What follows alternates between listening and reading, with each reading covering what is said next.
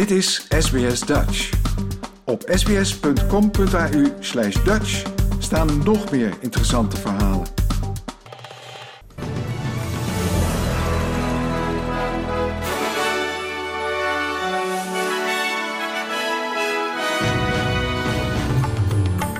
Dit zijn de headlines van het SBS Dutch nieuwsbulletin van woensdag 17 mei. Amerikaanse president Joe Biden annuleert bezoek aan Australië. Zeven kinderen in ziekenhuis na ongeluk met schoolbus. En Inter Milaan bereikt finale Champions League.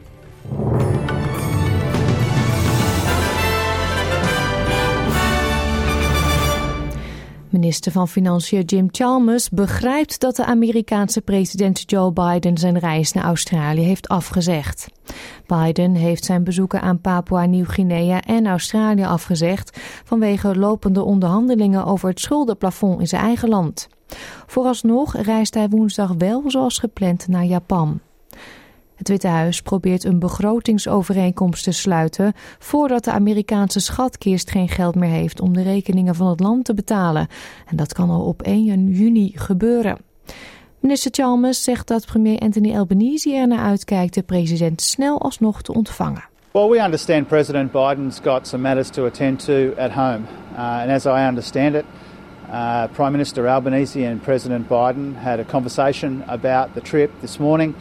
Uh, they will try and reschedule uh, that trip. The Prime Minister will be seeing him in Japan.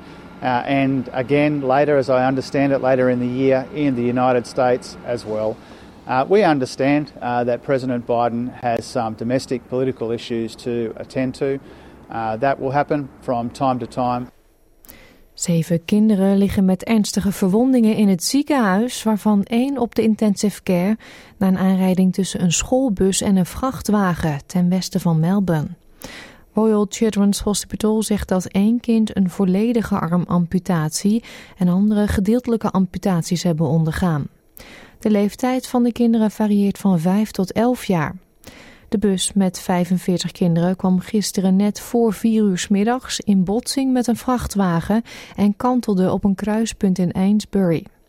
Minister van Financiën Jim Chalmers noemt de situatie hartverscheurend. Our hearts do go out to the families, uh, the school community, and particularly uh, those little children uh, who are involved in this accident. Uh, we know that a number of them are still in hospital. Uh, we wish them a speedy recovery from their injuries. Uh, and we can only imagine the stress that their loved ones in particular are going through right now. And so our heart goes out, our hearts go out to them. De minister van Volksgezondheid van Queensland zal naar verwachting haar portefeuille kwijtraken als gevolg van een grote kabinetsherschikking.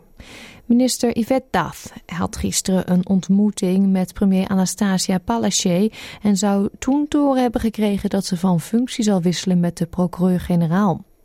De regering van Queensland staat onder druk vanwege haar recente aanpak van jeugdcriminaliteit, gezondheidszorg en huisvesting. Nationals leider David Littleproud heeft kritiek geuit op de veranderingen en zei tegen Sky News dat het gewoon politiek spel is. This Premier has been there too long. She's tired.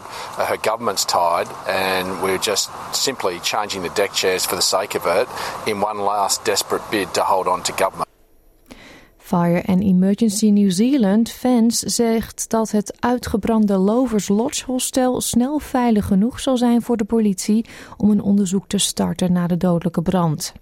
In de accommodatie in Wellington met 92 kamers ontstond dinsdag kort na middernacht lokale tijd een grote brand wat leidde tot een grootscheepse evacuatie. Bij die brand zijn zeker zes mensen omgekomen. De brandweer had zes uur nodig om de brand te blussen. Sindsdien is er door de technische teams van fans hard gewerkt om het gebouw te stabiliseren, al dus woordvoerder Bruce Stubbs tegenover TVNZ. Uh, what we were doing last night was um, ensuring that the, the scene is secure. Uh, we did some uh, structural uh, work to ensure that when we uh, hand over to police uh, later this morning, we can support them and our own fire investigation team to do the, the next stage, is that further in-depth investigation.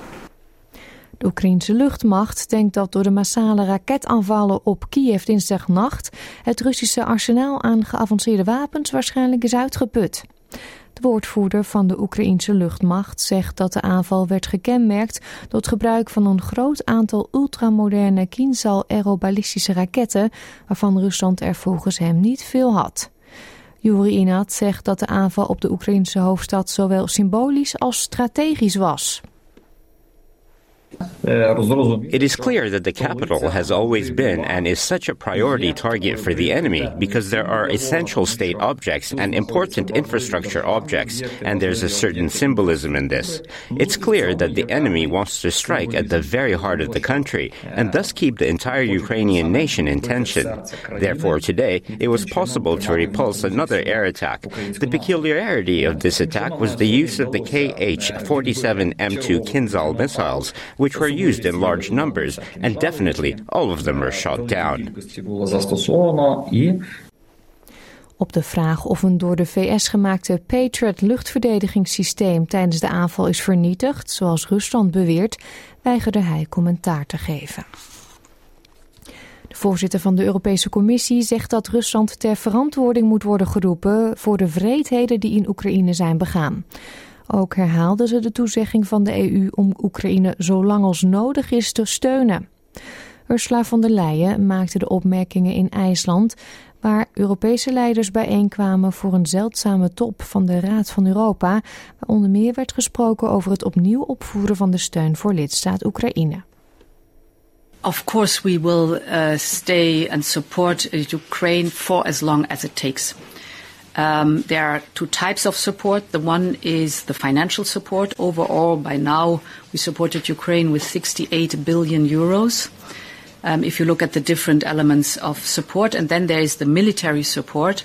This is more a question of the member states, but there's a strong commitment of the member states, of course, also here to support Ukraine. De maker van kunstmatige intelligentietechnologie ChatGPT heeft een Amerikaanse senaatscommissie verteld dat de software in de toekomst een aantal banen zal vervangen.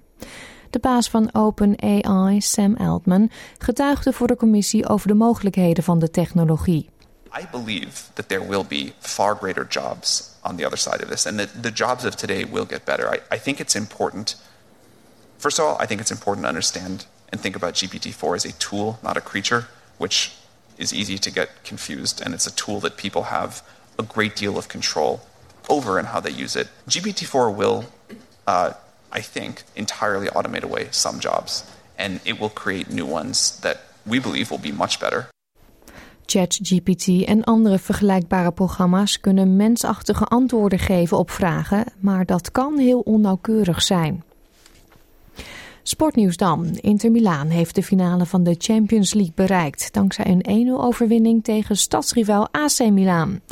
De eerste wedstrijd tussen beiden werd met 2-0 gewonnen door Inter. Na het eindsignaal van de scheidsrechter vielen spelers van beide teams in tranen op de grond. Voor Inter Milaan is het namelijk de eerste Champions League finale sinds ze de beker wonnen in 2010. De wisselkoers dan. 1 euro is op dit moment 1,63 dollar waard. En voor 1 Australische dollar krijgt u op dit moment 61 eurocent.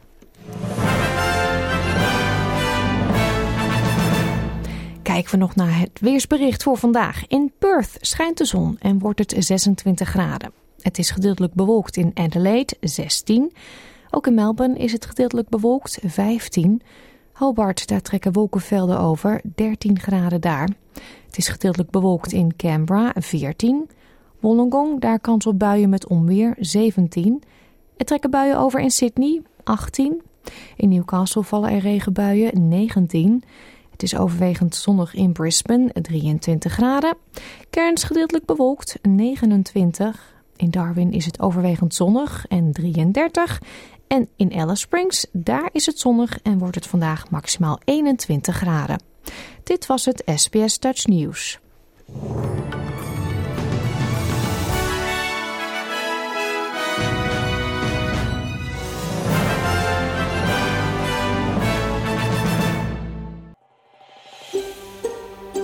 Wil je nog meer soortgelijke verhalen? Luister via Apple Podcasts, Google Podcasts, Spotify of waar je je podcasts dan ook vandaan haalt.